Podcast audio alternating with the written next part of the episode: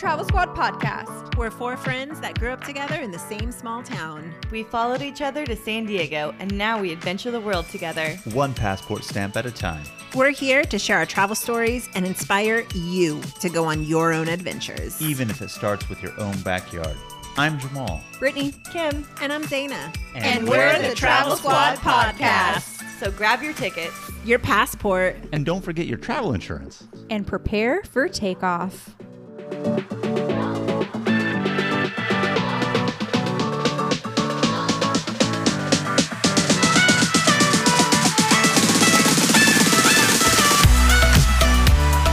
Hello, fellow travelers. Hola. Hi, guys. Welcome to episode 10 of the Travel Squad podcast. Today, we hope that you feel like you're trekking the 26 mile long hike with us on the Inca Trail to Machu Picchu, which was, as a matter of fact, the very first trip we all took as the Travel Squad. So I'm really excited to talk about this episode. Located in the Andes Mountains, this trail passes through multiple Inca ruins, through Andean climates and ecosystems, including cloud forests, alpine tundra, before reaching the Sun Gate at Machu Picchu. Over the course of four days and three nights, we hiked, we laughed, and we ate the best food along the trail. And best of all, we gained some of the most wonderful friends along the trek. In this episode, we're going to give you tips for preparing for the hike, give you a breakdown on what you can expect on each of the days, and share stories. You know, we have so many stories of all the adventures we had while we're on the trip. So, just as a little preface before we get too far into it, I want to let everybody know what the Inca Trail is. It's actually a 26 mile long hike in the Andes Mountains that leads to Machu Picchu. One of the really cool things about it, going through the Andes Mountains, is it does go through a lot of different terrain, as Brittany had mentioned. So she said we went through cloud forests. Now, cloud forests are usually evergreen forests where there's low level cloud cover usually at the canopy level. And what distinguishes them from a lot of other forests is the moss cover that grows on the ground and all the vegetation. And it's really interesting because you could be in one little microclimate area and then go around the corner and then you're in a new area of alpine tundra where you're just so high that trees can't grow anymore. So it's just a real large disparity and very, very interesting trail to see all the other Inca ruins on the way to Machu Picchu. A maximum of 500 people are allowed on the trail each day, and only 200 of them are trekkers. So the other 300 are your guides and porters. It takes a full team and crew to, to pull this off. It's just an unbelievable hike, and the trail is closed every February for cleaning. So, how did we come up with the idea to go here? Well, Kim and I actually had been doing a lot of hiking in San Diego, and we were talking about epic hikes we wanted to do, and Machu Picchu came up as one of them. And so we decided that we were going to do it. And at the same time, Zaina and her friend were thinking of doing the same thing, and we all had to convince Jamal because He didn't want to do it. No, no, you guys didn't have to convince me.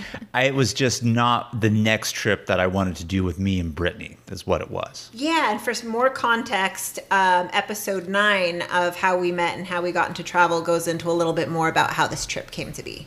Right. right. I remember reading a lot about this and also hearing that with the permit situation, the government was going to stop letting people hike it or kind of like change where you could hike. And so, Regulate it more. yeah. And so there was a risk that we might not be able to do it if we didn't jump on it right away. So we jumped on it right away.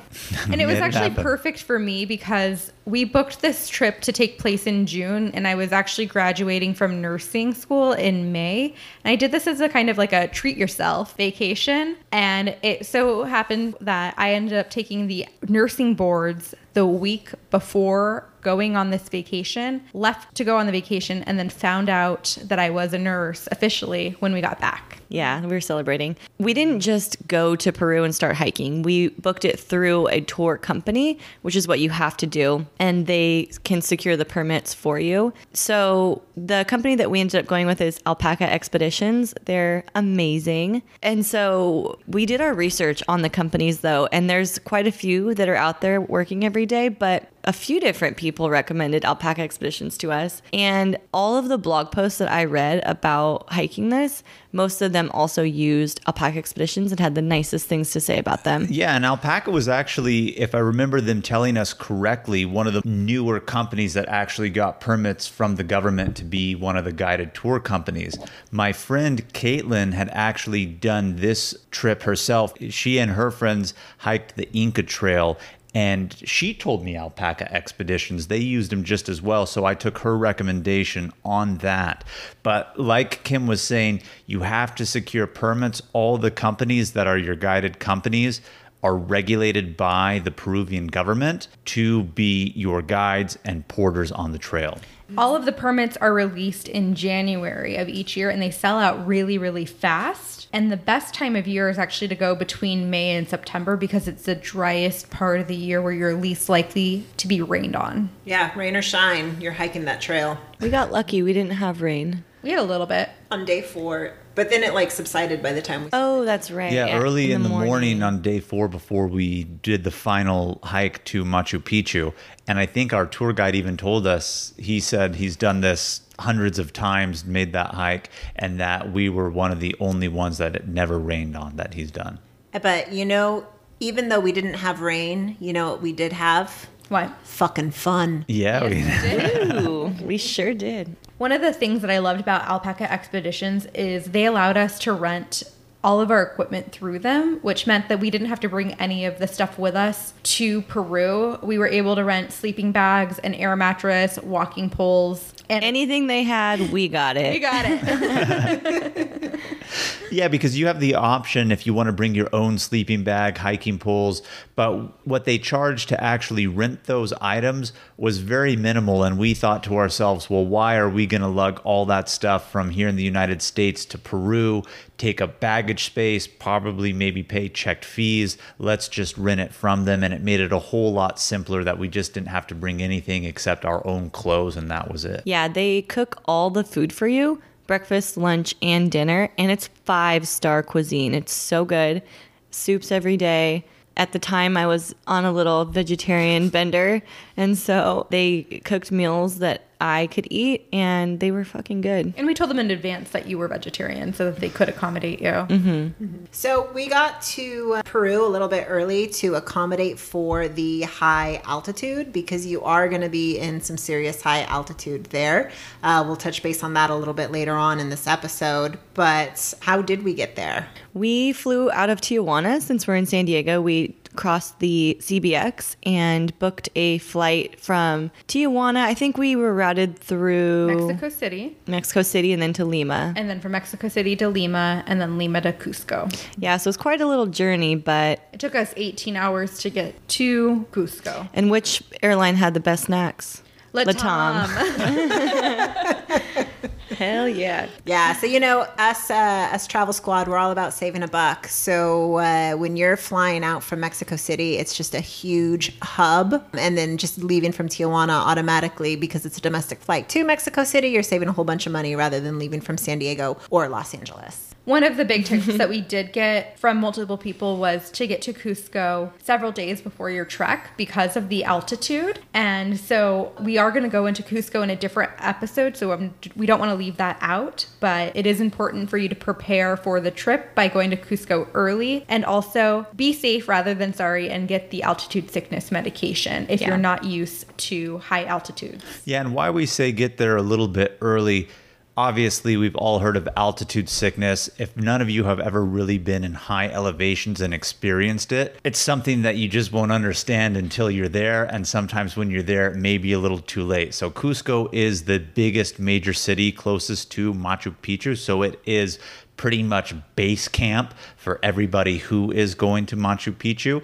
And actually, the elevation in Cusco is higher than the elevation of Machu Picchu. So if you get there a few days earlier, it definitely helps you get acclimated to the altitude, the thinner air. That way, you're not as exhausted when you're actually hiking. One other thing too to do before you go on this trip is practice hiking beforehand. And we live in San Diego, so we have a lot of different opportunities to hike different types of trails. Zaina actually hadn't hiked before this trip. So Ever? No, I, we did that one over Memorial Day weekend. And then uh, I did El Cap here in San Diego with Brittany, which is, I think, like 12 miles round trip, and it's hard. But you weren't like a truly a hiker before No. going on the trail. I was a runner and I told Brittany it's fine. Like, I've got lungs of steel, man. I can handle it. And let me tell you something for a long distance runner like myself, hiking is not the same. it's not. I also did a lot of Stairmaster at the gym leading up to this trip, and that really helped. There's a lot of stairs on the trail. I remember you saying that, and I was like, what a fucking great idea. I just killed it no prep. Just killed it no prep. I always hike with Brittany just as well. Those hikes that Zaina was talking about for her preparation ones, because in general she's a runner, not a hiker. I didn't go on the really long one to El Capitan. So I've always kind of been a hiker with Brittany, but leading up to the trip, I didn't do any specific hikes like, oh, I'm training for it. So that's all you need to know really before you go on the trip. There are a few things we recommend you pack because they were helpful for us or we wish we would have had more of them. Yeah, these are definite musts. Yeah, mosquito repellent. You'll need that one for the trail. Sunscreen, sunglasses, obviously. Cash so that you can tip your guides and your porters. And for emergencies too, because if you need to be transported out on the trail, you need to pay for that. yeah, if you get injured. Yeah, very good point on having it for the emergencies because the Inca Trail does go through some settlements of villagers who do live in the Andean mountains along the way. So your tour guides and the company that you go with, they have other people, paying patrons on the tour that are going to continue on. So they will make sure that you get taken care of, but you were going to be paying for the emergencies, the locals who live on the mountain to help you on your way down if you need to be evacuated for whatever reason. Other important things you need to bring on the trail are medications. Always have Imodium, ciprofloxacin, and altitude sickness pills on the trail with you. Imodium for the tummy, Cipro for the bacteria, or any Very important to bring that or any other on any uh, trip. And Pepto Bismol. Yeah. Let's just go ahead and repeat that because we can't stress how important that is. Imodium, Cipro, and altitude sickness pills. You will need them. Absolutely. Don't think you won't. Don't roll the dice with that one. Let's put it that way. Do not. One thing that I didn't bring, which I wish I would have in hindsight, was a portable charger for my phone. I didn't bring a portable charger, and I have one now, and I love it. And I I regret not bringing it because I felt like I had to save my battery along the trail mm-hmm. For specific photos, and I wish I would have had that extra charge. Yeah, there is no service up there. Brittany's referencing four photos taken on the phone more specifically. But one thing as well, definitely going to need to bring your own toilet paper and baby wipes and plastic bags. So your tour company is going to set up a bathroom when you stop to have lunch or when you set up camp at night. It's like a portable toilet, but in between when you're going on the trail or, you know, nature calls, have it. Just have it. And pack it out. Uh, we actually got Brittany and I bought Shewees because we're like overly prepared, but we didn't end up actually needing them. No, we didn't. The only time we used it was when we were practicing at home. my squat game came in handy on this trail. That's what we need, guys. Shirts that say squat game strong. Squat game strong. I I would say that another important thing to keep in mind is do your research on what time of year you're going and what the weather is. It's very likely that you'll be rained on and you'll be going through a lot of different climates. And so it's very important to put your clothing in waterproof bags so that they don't get wet if you do get rained on. And make sure to pack for all sorts of different weather because, again, you're traversing through different climates and ecosystems. So one minute it will be hot, the next minute you'll be freezing. No, good point that Brittany did have. It is going to be a different season than most of the people living in the northern hemisphere. You are going to be south of the equator, so a completely different season. Hey, it's Kaley Cuoco for Priceline. Ready to go to your happy place for a happy price? Well, why didn't you say so? Just download the Priceline app right now and save up to 60% on hotels. So, whether it's Cousin Kevin's Kazoo concert in Kansas City, go Kevin, or Becky's Bachelorette Bash in Bermuda, you never have to miss a trip ever again. So, download the Priceline app today. Your savings are waiting. Go to your happy place for a happy price. Go to your happy price, Priceline. Hey, Squatties, we want to share one of our favorite travel products with you. Liquid IV is a category winning hydration brand fueling your well being while traveling. One stick fits into 16 ounces of water to give you three times the electrolytes of traditional sports drinks and hydrates you two times faster than water alone. Their half ounce hydration multiplier powder packet is the one product you need in every suitcase, carry on, and day pack. We use it while flying on planes because flights can be so dehydrating.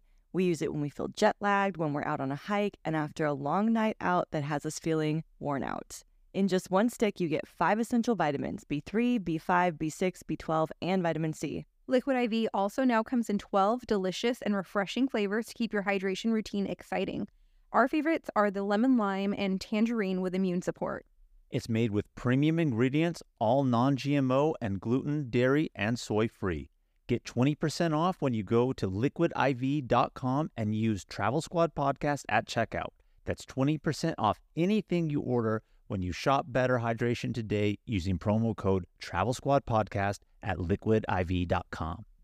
Hey, squatties, let's take a quick detour to talk about our travel itineraries that we've created just for you. We just launched several new international trip itineraries, including Tulum and Japan.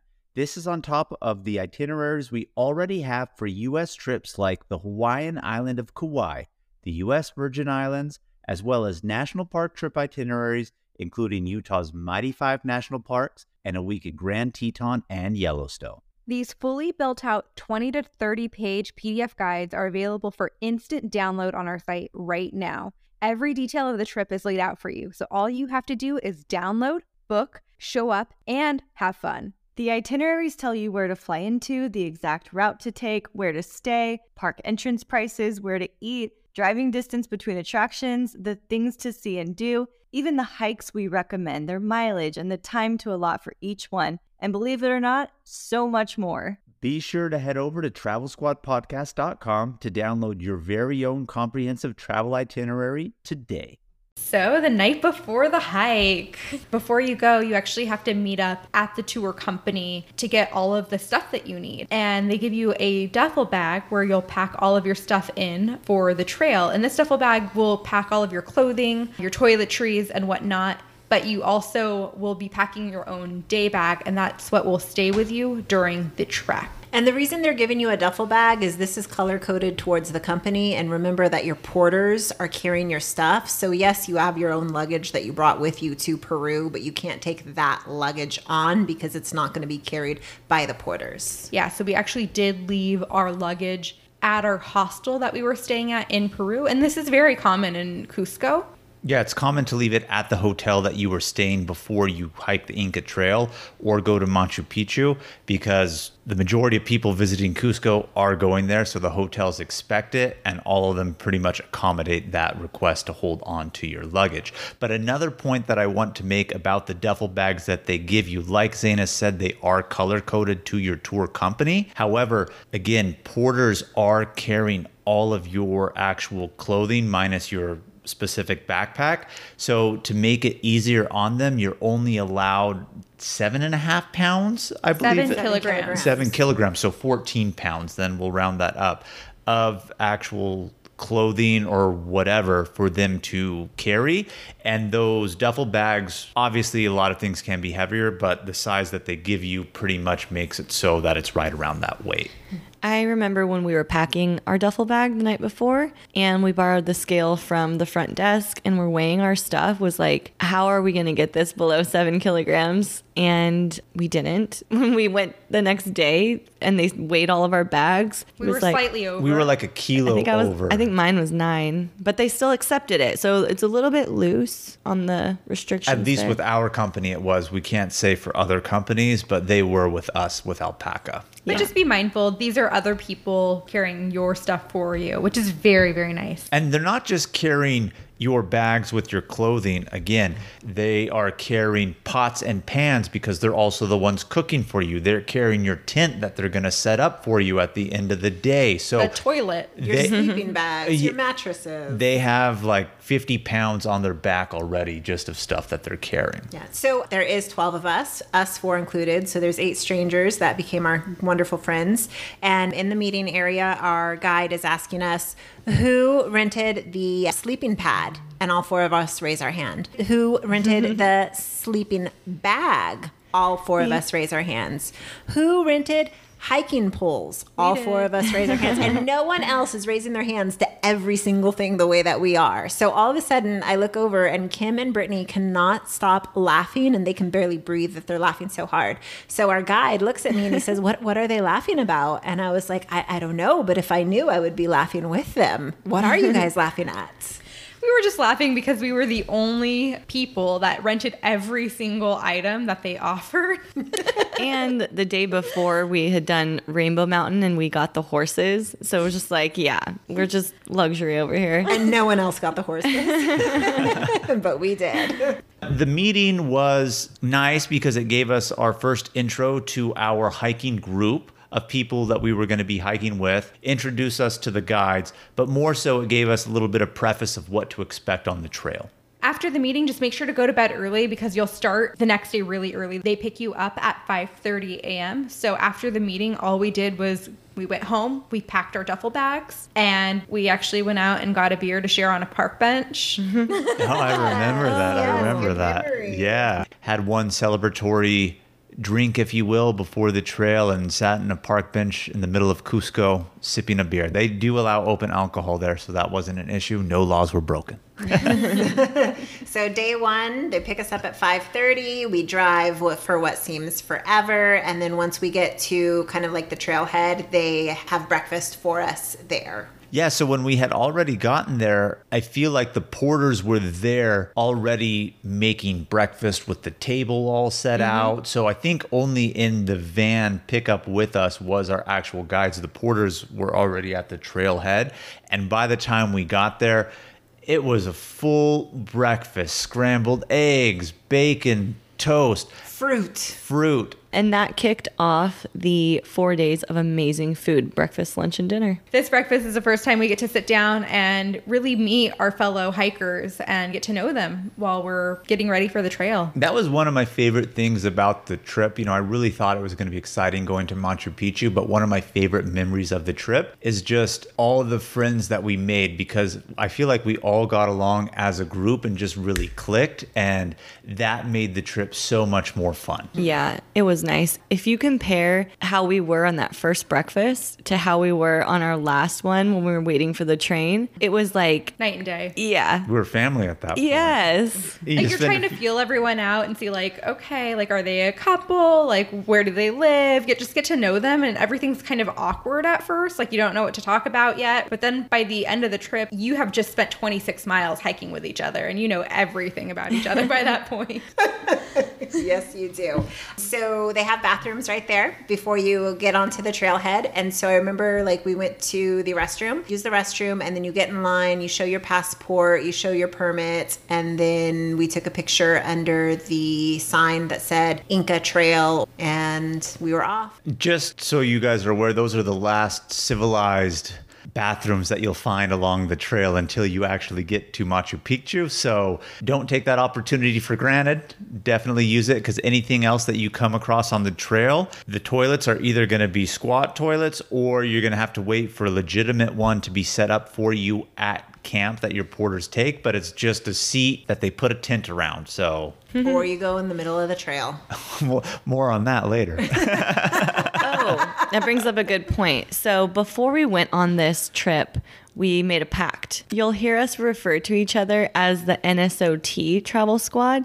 And NSOT stands for No Shits on Trail. And our pact was that we would use the toilets that the trail had or that they provided. We would not be animals and shit on the trail. And you know, it came about on the night when we were packing before, you know, they picked us up because Jamal was telling us how he had a friend who got the shits on the trail. And it was me who said, Oh my gosh, guys, let's make the pact here and now, no shits on the trail. And NSOT was born. it's the acronym we live by. And you know, the only reason we're telling you this story is because shits were had on the trail. Didn't your dad, we use that acronym so much that your dad tried to like look it up and figure out what it means? Yeah, my dad, we referenced something that said NSOT, and my dad was like, What does that mean? Does it mean next stop on, on top? Does it mean. he was like looking it up on the internet, like it must be a good acronym, but no, it's our own personal acronym. Right. So If you are taking the altitude sickness pills, one of the side effects is making you uh, have frequent urination. And so I think it was like 10 or 15 minutes on the trail, even though there were the last civilized bathrooms there that you're going to see before you get onto the trail. I already had to pee. So Jamal, like, made sure that everything was clear for me to get down in my squat game. And as soon as I did, he's like, go, go, go, go, go. You're good. You're good. And then I start and he's like, oh, nope, never mind. Here comes our tour guide because people are always on the trail and like legit, it can be so empty. And then people will come out of nowhere. And I tried so hard to pee as fast as I could, and I just couldn't. Yeah, our tour guide came from behind with Jen and David as the caboose of the group, and uh, they caught you going. I thought we were good, but you know, nonetheless. And on the last day, it wouldn't be that big of a deal. But on the first day, because you're still kind of like shy, like it is so embarrassing. So, what I remember specifically was like later on, I was telling Jamal how embarrassed I was. And he's like, No, Zaina, don't be embarrassed. I mean, look, don't be obvious. But if you turn around now, our tour guide is back there taking a piss himself. And I turn around and he's just like pissing in the middle of everything. But the trail is clean. It's not urine filled. But by the way, I just want to throw that out there. So also, we made the comment that you need to have the cash in case of emergencies. And at the beginning of the trail, I do remember seeing an older lady coming down on a horse because she did get injured. So occasionally, you will see people backtracking because they did get injured. So just be careful. Yeah, I remember seeing that and thinking to myself, oh my God, I hope that doesn't happen. I think one of the other packs that we made before the hike was if one of us gets sick or injured and has to go back, it's not going to affect the hike for anybody else. And we all made a truce to accept the fact that if we had to go back to civilization, we weren't going to end the trip for anybody else. Pretty sure Brittany said she would have left with you. She says that. I don't think so.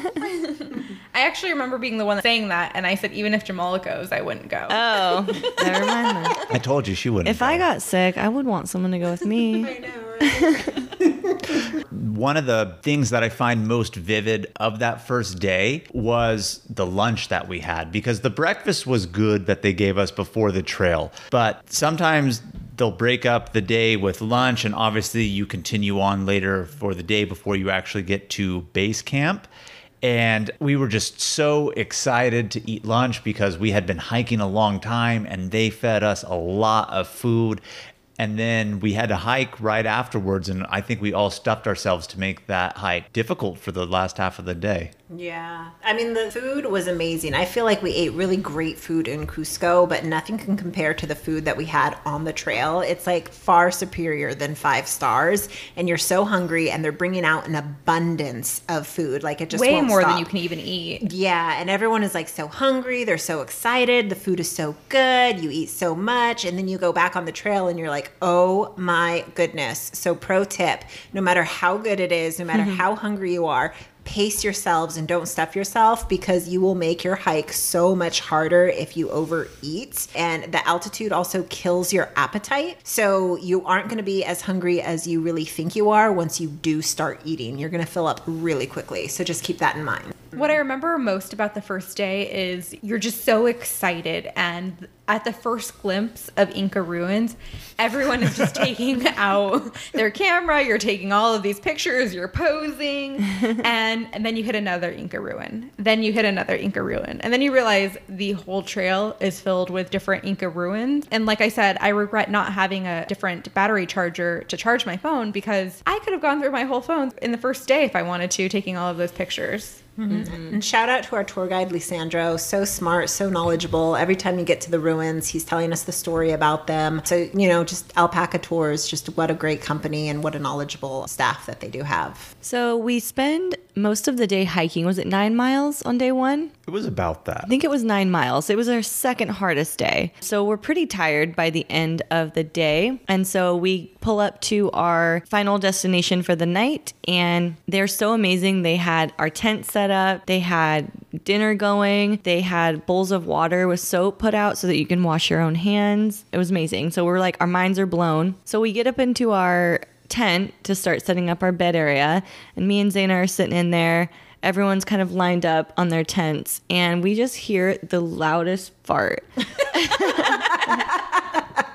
I don't think anyone expected it to be that loud. But Kim and I just look at each other because okay, there's 12 people and every single person is with another person. Coupled so you up. have t- yeah, exactly. So Kim and I always each other's plus one. So we're in the tent, and Jamal and Brittany is like to the left or right of us, and there's another tent on the other side of us. So it was on the side of Kim and I, and we just can't stop laughing. And I remember Jamal said, like, we could, we heard you guys laughing so hard, and we had no idea what was going on. But I don't know. In the moment, you're just so tired. You know, it's it's just been such a long day, and it was just so funny. And let me tell you, when you get your first glimpse of camp, there is nothing like it because you've just what a day and to see that you've finally gotten to the place where you can rest it's just amazing with everything set up for you. That was like the best part. It's one thing to make it to an area or like to a summit or where you need to go, but to get there and have everything prepped for you and just know like all you have to do is eat dinner Yeah. and go to bed. Yeah, and shout out again to the porters because those ones that again made us our lunch and had a little lunch camp set up.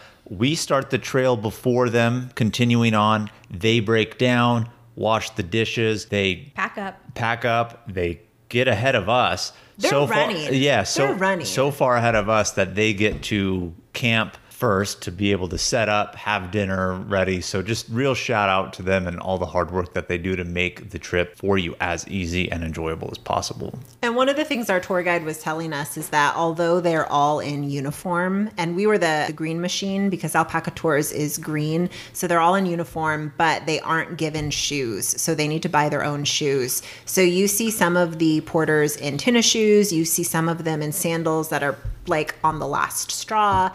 And no matter what they're in, they are running with pounds of stuff on their back to get to the next location. And the other thing is, is that the campsites they have to bid for them and alpaca tours was always getting to the place first in order to bid for the best spots for us Shout out to Alpaca Tours again. After we had the dinner there on the first night, we just all were so tired. We just crashed out and went to bed. I don't think we did anything else beyond that. Yeah, I went to bed at like eight o'clock, and it was good because it was the coldest night. It was so cold was that so first night. cold. i remember having to use the restroom in the middle of the night and i thought you know what nope i'll wait until the morning i just don't want to go out there i'm afraid that i'm going to get eaten by a bear what if there's a lion no out out there there. it's I, you know, I know that but i don't know that it's so cold you know 5 a.m. will come fast. And that's the thing is every morning they're waking you up at like 5 a.m. and it's really nice because they wake you up with a nice warm cup of cocoa tea and also Coca a tea. coca tea and a rooster not a live rooster but the sound of a rooster Yeah, that's so cute. They go in front of everyone's tent and make the rooster sound go off and leave the tea there for you. So, day two was our hardest and longest day of hiking. And this is a day that you have been prepping for with the altitude sickness medication. And all the hiking you've been doing because you're going straight up Dead Woman's Pass.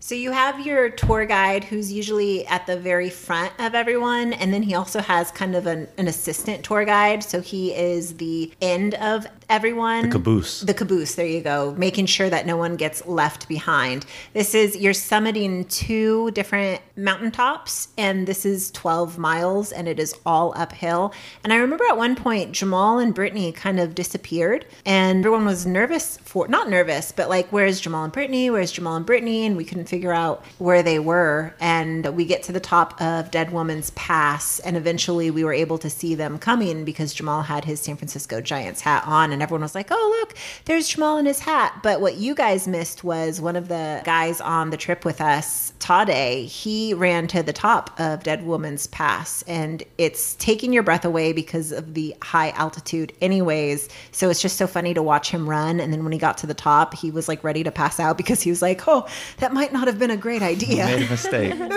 and the reason that Jamal and I were a little behind was actually because the altitude was hitting me pretty hard. It was very difficult for me to breathe. And I was experienced with altitude because we had just done Rainbow Mountain.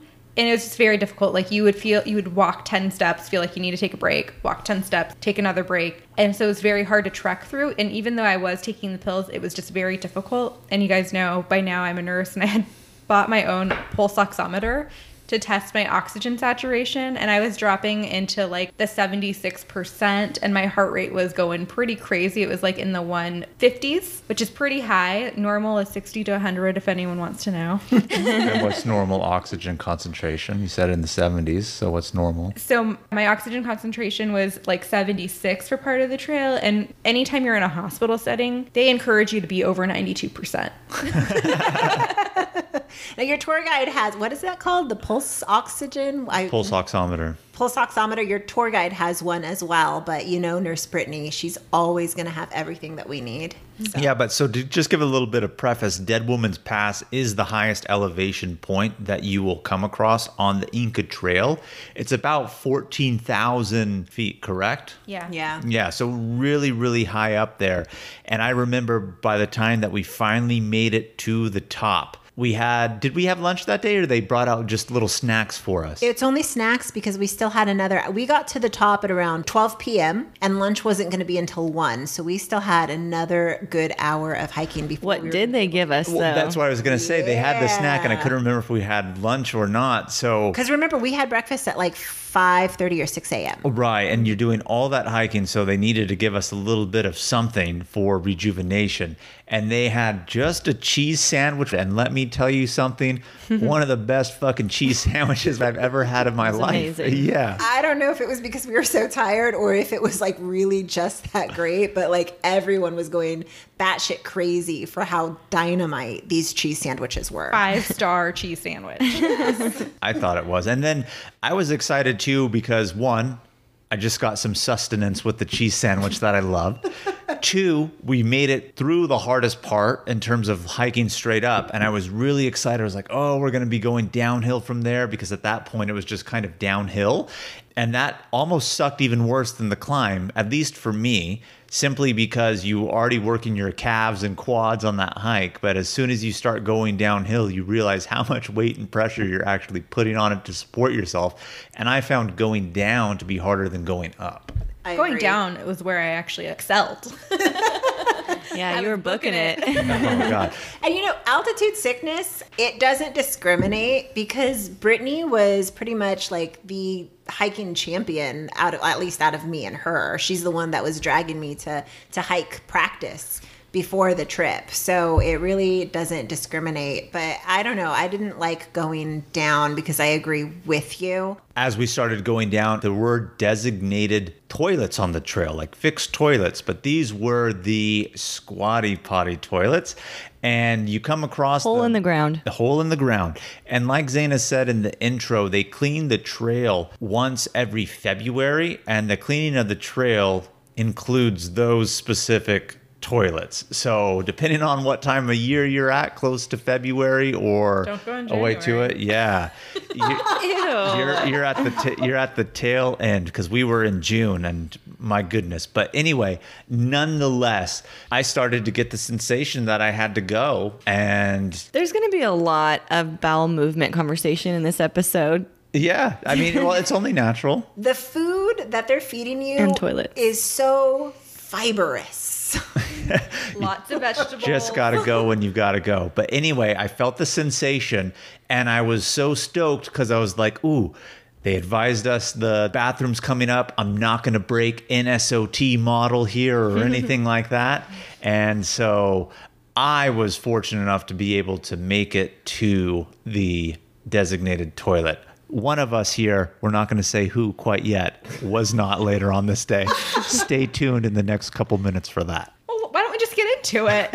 Whoa, whoa, wait, wait, wait. Before we get into it, what did you say in the bathroom? Well, it's irrelevant, but you know, nonetheless, Two basic. stalls side by side. They're two stalls side by side. One's a man, one's a woman, and not that I think it really matters. No one cares. But at the same point, everyone who was there was abiding by that designation, and I was in line. Kim was standing next to me. I don't know what she was going to be doing in there, but nonetheless, in line for the restroom. I don't poop, so it definitely wasn't that. Or wait till we get to the last day, huh, Kim? only on day four. Only on day four, Kim does.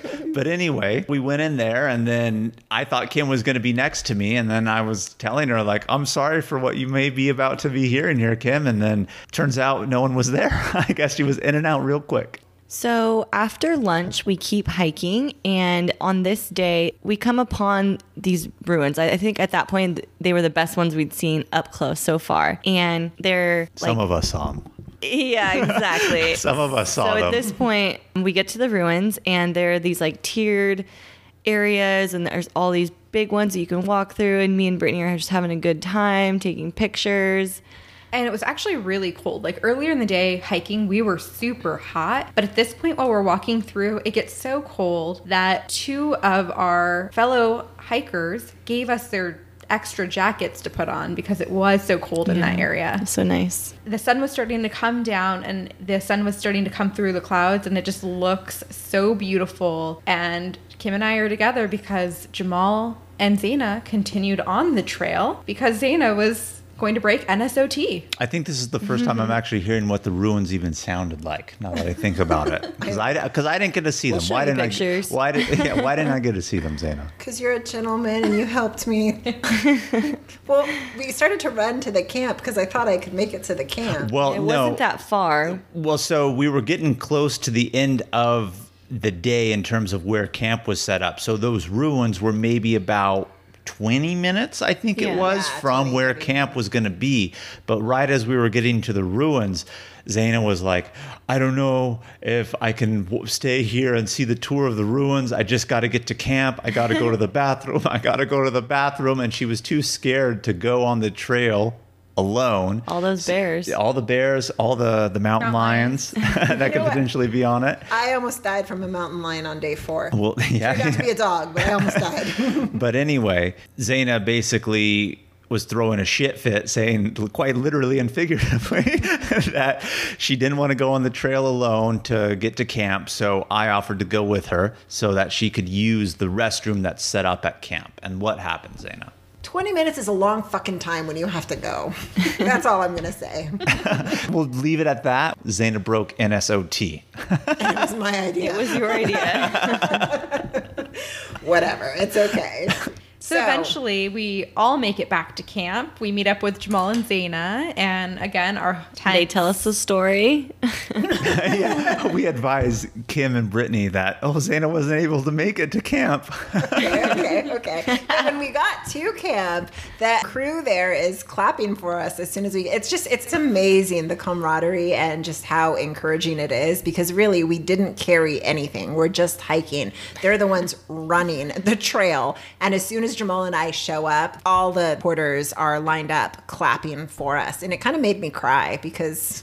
It was a hard day. and they're working harder. and it's just it's really beautiful and then you know they already have warm water in a bucket right outside of your tent with soap so you can wash your hands wash your face again like i can't stress enough how hard they work and then everyone else finally showed up and we all enjoyed dinner together And after dinner, we all went outside, and our tour guide, Lisandro, was telling ghost stories while we were stargazing through the night. And I remember being so scared after the ghost story that I told Jamal, if I have to get up and go to the bathroom in the middle of the night, you are coming with me. Mm-hmm. on the itinerary was stargazing.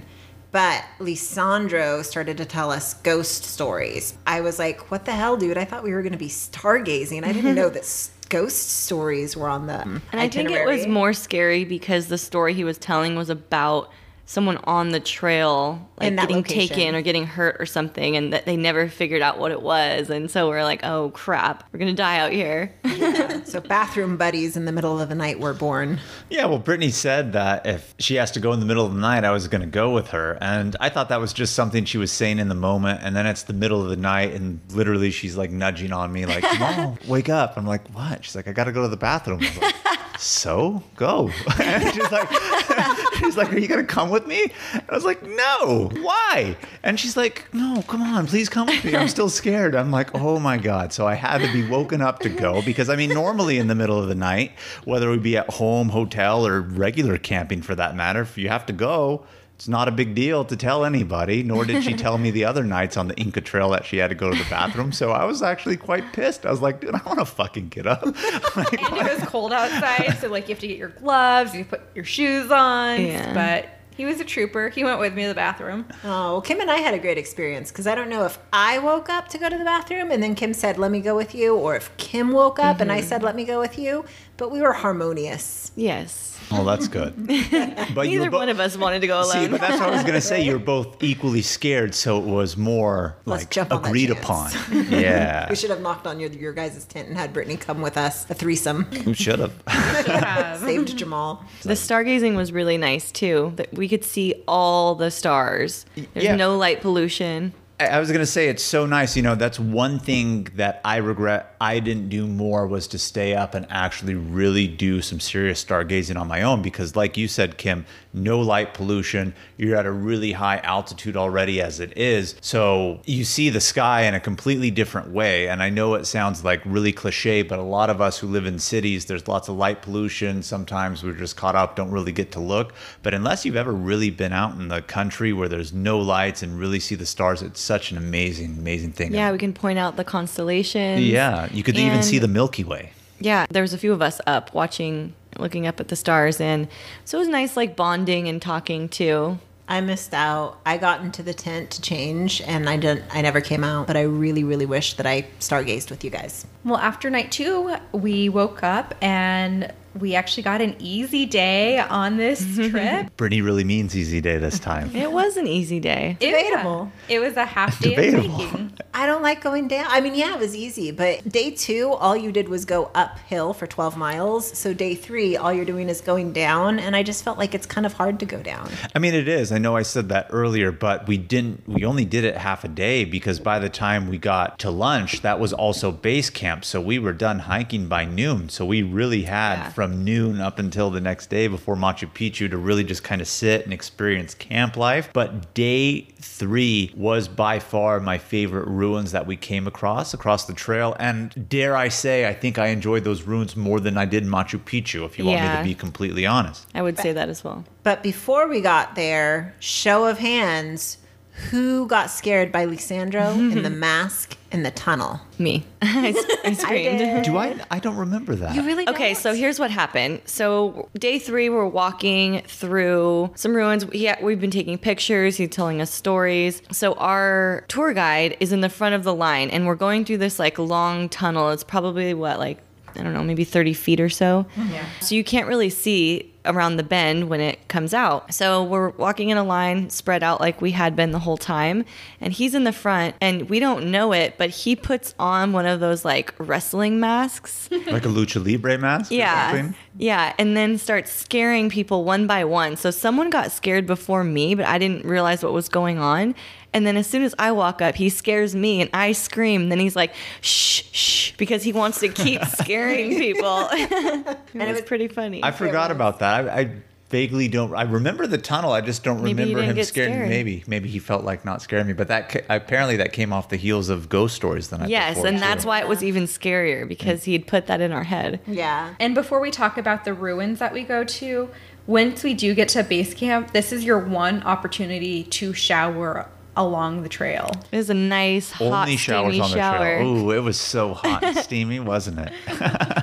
I did No. not take a shower because they're totally joshing you. That was so cold.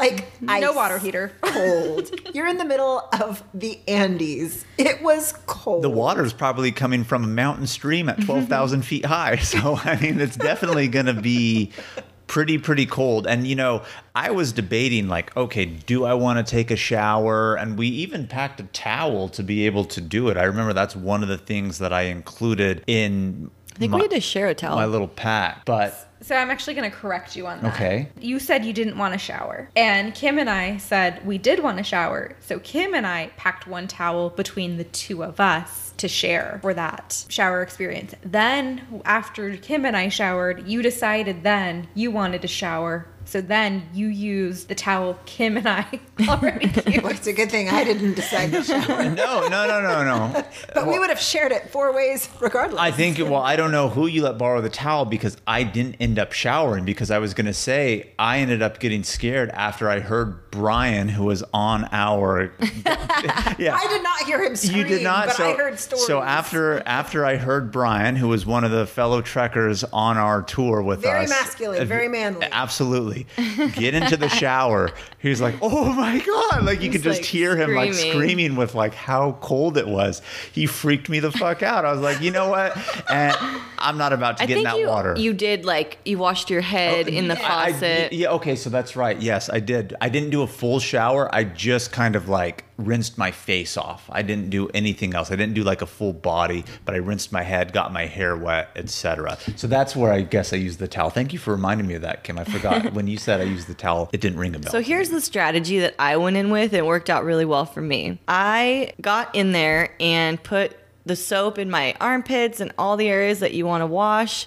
I think I washed my hair before we went in too, and then I just rinsed out the conditioner. So I prepped my whole self, then I turned on the water and rinsed and washed as fast as I could and took like a 30 second shower. Yeah, before you actually got into the shower, there was like a sink basin outside. And so Kim and I, we washed, we shampooed our hair, we rinsed the shampoo out of our hair, and then we put the conditioner in our hair. And so once we got to the actual showers, all we had to do was rinse out the conditioner and soap up our bodies.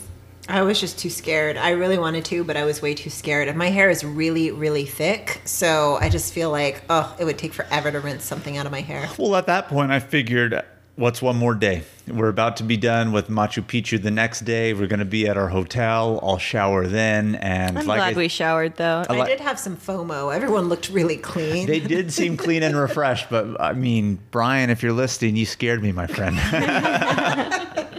you scared me on that one. But no, one of my, like I said, other than the fact that we were able to, well, most everyone was able to get fully clean and shower, we really did have a nice half day. So it was just really nice, all of us hiking together to be able to sit as a group, talk, share tales. But my favorite thing there was the ruins. Like I said, Wait, they wait, wait. So when I got out of the shower and went back to the tent, the tent was filled with all the girls on the trail. All of them were in our tent, braiding each other's hair and talking, and I all the guys were like together talking about I don't know, man shit. Yeah, I can only speak about what the girls talked about and what we did, but I just started going around all the girls and I French braided everyone's hair. And then I French braided my own hair, and we all looked perfect for f- upcoming photos. right? and then Let it once known. once we were all ready, they took us to the ruins that Jamal is in love with. Mm-hmm. Kim and I had the party tent. You Yeah, guys had the did. party tent. Well, that was As one- it should be. Exactly. that was one of my. So it took place in your guys' tent. Absolutely. Oh, because Brittany was probably in there doing your guys' hair. Then it became just a little party or something I like that. I probably asked Brittany to French braid my hair because Brittany is like the girl who always gets to French braid my hair when we're on vacation. She's the French Lucky braid you. expert. Fishtail French braid, like she does it all. But that was one of my favorite things about that half day as well was the fact that after the showers we were all just able to hang out. You girls got your hair all braided, all the girls on the trail where all the guys were kind of sitting around socializing. But after that we were able to go to the ruins which I really really loved. And like I said, I think these ones were better than Machu Picchu itself. It's tough to pronounce. I think they're called Winea Wanya. How do you say it? when I Wineawaina. Kim said it best. what you need to know is translated it means forever young. Yeah, and these ruins were massive. As we went through the trail, the ruins kept getting bigger and bigger and more impressive until the very last one. Mm-hmm. These ones are on a steep hillside overlooking the Urubamba River. Yeah, but what was really cool about it is, like you said, they're on the hillside, but they're terraced because uh, they actually did some farming on it. I think is Yeah, what they said they big used to farmers. do. And what's really interesting is, even to this day, even though these things are hundreds of years old when they were built, does anyone remember the little water aqueducts that they actually had built through there, coming through the terrace? so do, they're yeah. still running, and they're natural springs from obviously the snow runoff from the mountains. And to this day, the water's still running there as a feat of engineering for those Yeah. ruins. It's really cool. I loved these ruins, and um, I think the most amazing thing about it was we pretty much had this entire site to ourselves, and it was huge. So when you get to Machu Picchu, it's going to be super crowded. There's going to be so many people here, and here you are on these forever young ruins, all to yourself. Perfect picture opportunities, and to just like be in the middle of nature. Yeah, day three was one of my favorite days. One, the ruins were beautiful. We got them all to ourselves. And by this day, everyone in the group was really vibing, really knew each other. So it was a lot less awkward than day one. And I just felt mm-hmm. like we really got to know each other. And we still had Machu Picchu after. Yeah, and you absolutely do get to know each other because as you're hiking all these miles, you're you're pairing up with different people. So some days I'd be walking with Thade and Lena, and some days or some hours I'd be walking with you guys, and you know flip flopping around and just getting to know everyone really well. And you know, before this trip, Kim and I really didn't know each other. So we got an opportunity to get to know each other on the trail mm-hmm. if we didn't already from sharing a tent. The best part about the Machu Picchu hike was the journey. I was so sad when we got to Machu Picchu.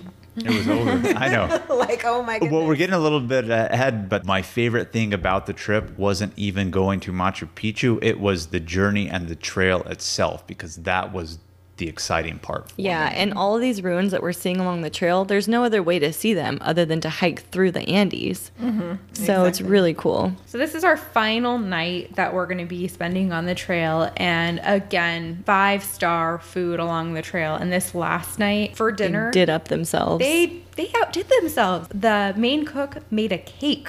How on earth did he fucking make a cake? I don't know. Out in the middle. I enjoyed eating it. I'll There tell you is that. no- no Andes. ovens you know out what? He there, must have cooked it before. and then frosted it or something. Because how did it not like break? I don't know. I mean, it was just amazing, and it, they're just giving you all of this food, and then they have this special dessert, and it almost just brings you to tears because you're like, "Wow, they're really going out of their way for you." Oh, I cried. Uh, well, Remember that? Yeah. Well, I, I also remember too. I mean, it was for us, and even though they're making us all this delicious food, the porters themselves sometimes aren't even eating what they're cooking. They're eating other more simple food and not a lot of stuff that's extravagant as what they're giving to us. So one thing that we all decided on as a group is we definitely had cake, but we ate like little bit of the cake and we made sure that the porters were able to eat the cake as well. Does anyone remember that? Yeah, we included them with us. Yeah, so we had them all come in and eat, and that was really, really humbling and touching experience. I will say that. This is also the night where, because you're really not going to see them the next day when you get into Machu Picchu. So, this is the, your opportunity to tip your boarders. So, uh, Gretchen and I were the ones that spoke Spanish. And so, we decided as a group that Gretchen and I will say the thanks.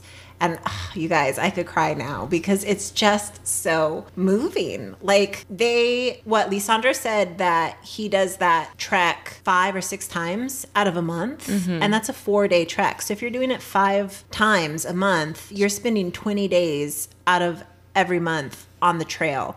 And these are porters, like I said earlier, in flip flops that are breaking or tennis shoes with holes in them. And they're away from their family and they're working for such a small dollar and they're running on the trails and they're getting to, you know, like your, your locations before you so they can set everything up. And they're just working so hard and it's just it's so touching to to see that kind of humanity and then like when you're on the trail you know you're clapping for them. Like it's just like i just feel so blessed. And that's exactly what you said too. i just feel so blessed to be born where i was born and have the opportunities that i have. And these are people who work so hard and these are the opportunities that they have. And they're clapping for you when you're walking on the trail and really they're the ones that deserve the clapping. And i'm so sorry guys but like it's just so touching. Like it's so touching. And so i'm saying this and um, so then everyone else started to cry because like it's just so touching and there's like no way to describe it on the subject of tipping the porters, before you even go on the hike, there's a list, a packing list, of course, and they also tell you what you should include to tip your porter and your guide. And so you want to make sure you have that money along with your spare cash. And like Zaina said, it's just such a humbling experience, and they deserve every dollar that they suggest you tip. And so don't cheap out on that. Definitely give them more, like we did. And you're not tipping person to person. Your whole group comes together and gives a lump sum of money that they split amongst porters and cooks and all the other people. So after that tear jerky night, definitely the climax of the trip was obviously getting to Machu Picchu. Now, we actually had to wake up really early in the morning. They woke us up at 3:30 in the morning. I think Kim was day. already up that day. Ki- Oh, oh I thought we were gonna skip over this. Oh, I was trying to about rush to. us Thank you into for day reminding. four. Oh, okay. Well, no. Well, we had to wake up at 3:30, but Kim was up earlier. Wasn't that the case? I didn't get much sleep that night. So I don't know what it was, but something upset my stomach.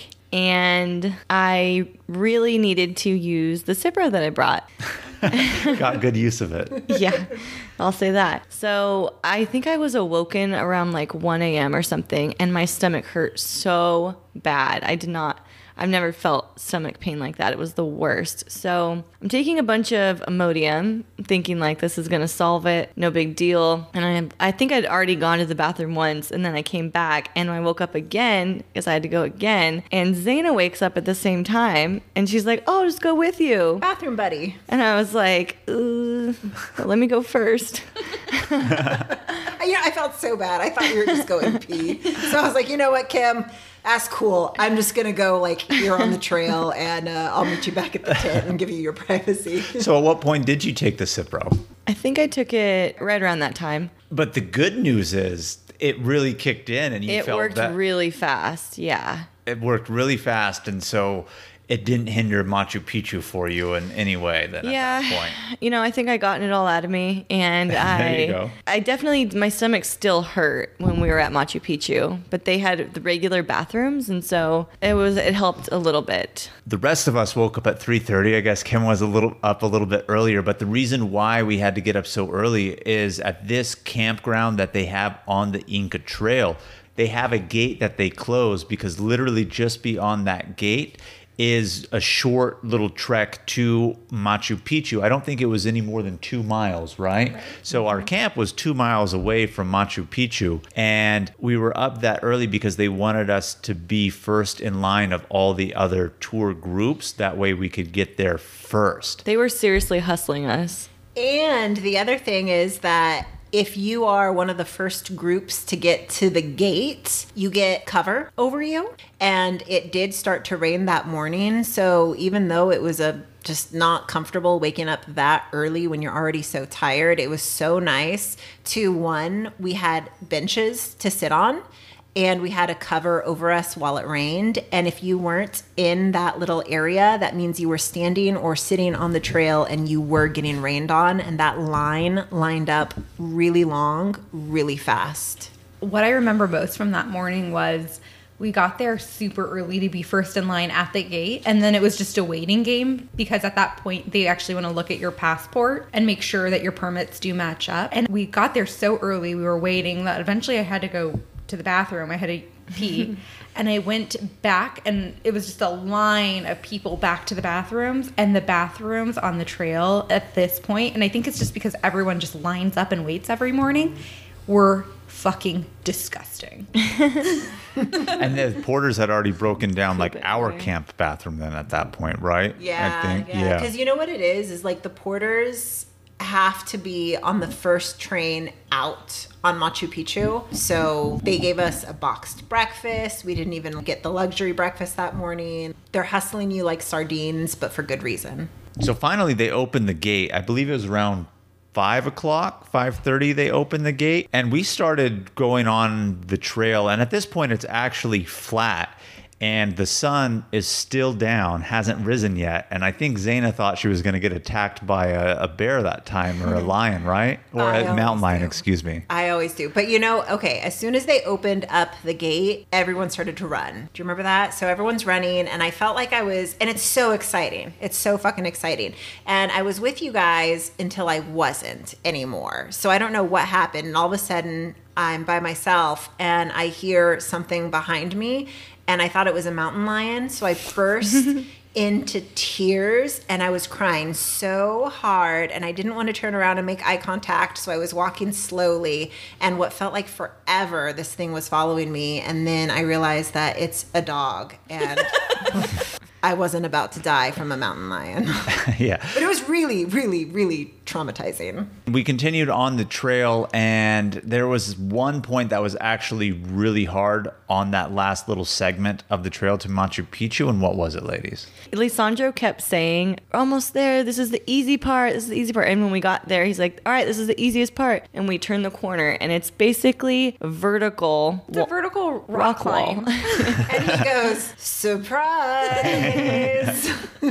But that was really pretty much the hardest part of that day. You did have to traverse up that. I think what was it, maybe twenty feet, twenty five feet. So you get up there, and then you catch your first glimpse of Machu Picchu. So we spent the day touring Machu Picchu. In the beginning, our tour guides took us around and sat us down and was kind of giving us the history and the background and whatnot. But by that point, I was so tired that as he's talking, I'm just sitting there sleeping. and he keeps saying, like, no sleeping, no sleeping. And I was trying to keep my eyes open, but it wasn't happening. So then he set us out on our own. We got to go walk around and explore. There was so much walking. It's very crowded Extremely crowded. because people can come from the train Yeah. without hiking. Yeah, so it's not just the people who are on the trail. Clearly, tourists who don't want to do the hike can go to Machu Picchu. So there is a train that goes to the town or city Aguas Calientes at the mm-hmm. bottom, correct? Yeah. And then you take a shuttle bus to the top, and literally thousands of people. It's so crowded that your actual path that you have to explore Machu Picchu is in a one way direction. So if you pass something and want to go back, you're shit out of luck. You got to do the whole loop and then do it again if you want to go through. So really, really crowded. And I feel that kind of takes away from the experience of Machu Picchu, which is why I liked the ruins day three a lot more, just the peace, quiet, and they were just as grand. They were. What I remember is all of the people that were getting off of the buses, they were huffing and puffing up to Machu Picchu. Oh, I forgot about that. and they're like complaining about how hard it is and how tired they are. And I was just like, bitches, shut the fuck up. We just spent 26 miles on this fucking trail and you're doing nothing. I know they were complaining about a few ch- steps within Machu Picchu. I'm just like, are you kidding me? You took a bus up here. like, come on. You're going to complain. I remember hearing somebody say that, and I was just like, look at these crazy fuckers. You know what I remember was like there was a moment where like Lisandro was like chit chatting, like flirting with me, and uh, he looks at me for a response, and I'm so tired that I just like looked at him and I smiled and I was like, huh. like, Yeah, I I- just couldn't. Dude. I mean, after I couldn't. after four days and at that altitude, we were all exhausted. As a matter of fact, at Machu Picchu, there is another hike that you can do because if you've ever seen photos of Machu Picchu, there is this one big towering. I don't want to call it mountain, but cliff or mountainscape that kind of overlooks it, and you can do a trail there. And Brittany originally wanted to do that. You have to buy the permits for it. We luckily opted not to do it. And we were so stoked that we didn't. But someone from our tour, Tade and Lena, decided to do it. And Tade, I, I'll still never ever forget his reaction when we asked him how it was. And he's like, Yeah. Uh, I'm I'm trying to say it in his German voice, so apologize for the terrible accent. He's like, yeah, I'm just tired. It's the same view from the other side, yeah. you know, like that was his response, and I just I remember it so vividly, and I was like, oh, thank God, Brittany, you didn't make me do this fucking shit. Like after this 26 mile hike, Tade, if you're listening, you looked great after that. you hike. did. I- What did I say? Uh, Tade and Lena walk in, and I look at Jamal, and I'm like, "Oh my God, look at Tade! He doesn't even look tired. He looks so refreshed." And he sits down, and he makes the comment, "I'm tired." Yeah. and Jamal and I start to laugh because I was just saying he does not look tired at all. Yeah, so after all the anticipation and hiking, you know, we finally made it to Machu Picchu. After we were done, they gave us a little bit of free time again to explore ourselves. But we all met down in the town of Aguas Caliente. We had a final lunch together as a group before they put us on the train back to Cusco. What I do want to touch upon is you can get a stamp at Machu Picchu for your passport, a Machu Picchu stamp. And then to get to Aguas Calientes, we had to catch a bus, and it was just a bus ride down the hill. a big windy hill down to there and then from there you know we caught the the train. But such a fun amazing trip. It's the start of travel squad memories number mm-hmm, one. But mm-hmm. like i said before my favorite part of the trip was actually the hike the journey and the amazing amazing friends that we met along the way Once we were done with the trip and we took the train back to Cusco, do you remember the snacks on the train? Oh my God, five star again. I was so good. I loved the train. I was pleasantly surprised. It was almost like we were sitting in a first class Yeah. train. It was really, really nice. the seats were so comfortable. We got to relax and recline. It was amazing. Yeah. So this episode's pretty long, so we didn't add in any questions of the week. I'm very sad about it. But if you have any questions about Machu Picchu and you're trying to plan a trip or you're trying to prepare for your trip, just hit us up on Instagram at Travel Squad Podcast. Send us a message or just comment on one of our pictures, and we will get back to you and be your personal travel agent. As always, guys, definitely please subscribe to our podcast, leave a review, and tune in every Travel Tuesday for new episodes. And if you aren't already, be sure to follow us on Instagram and Twitter at Travel Squad Podcast. Next week, pack your bags and throw your shit in the back of your car because we're going on a road trip to Big Sur. Can't wait. Thanks for listening. Bye, guys. Bye.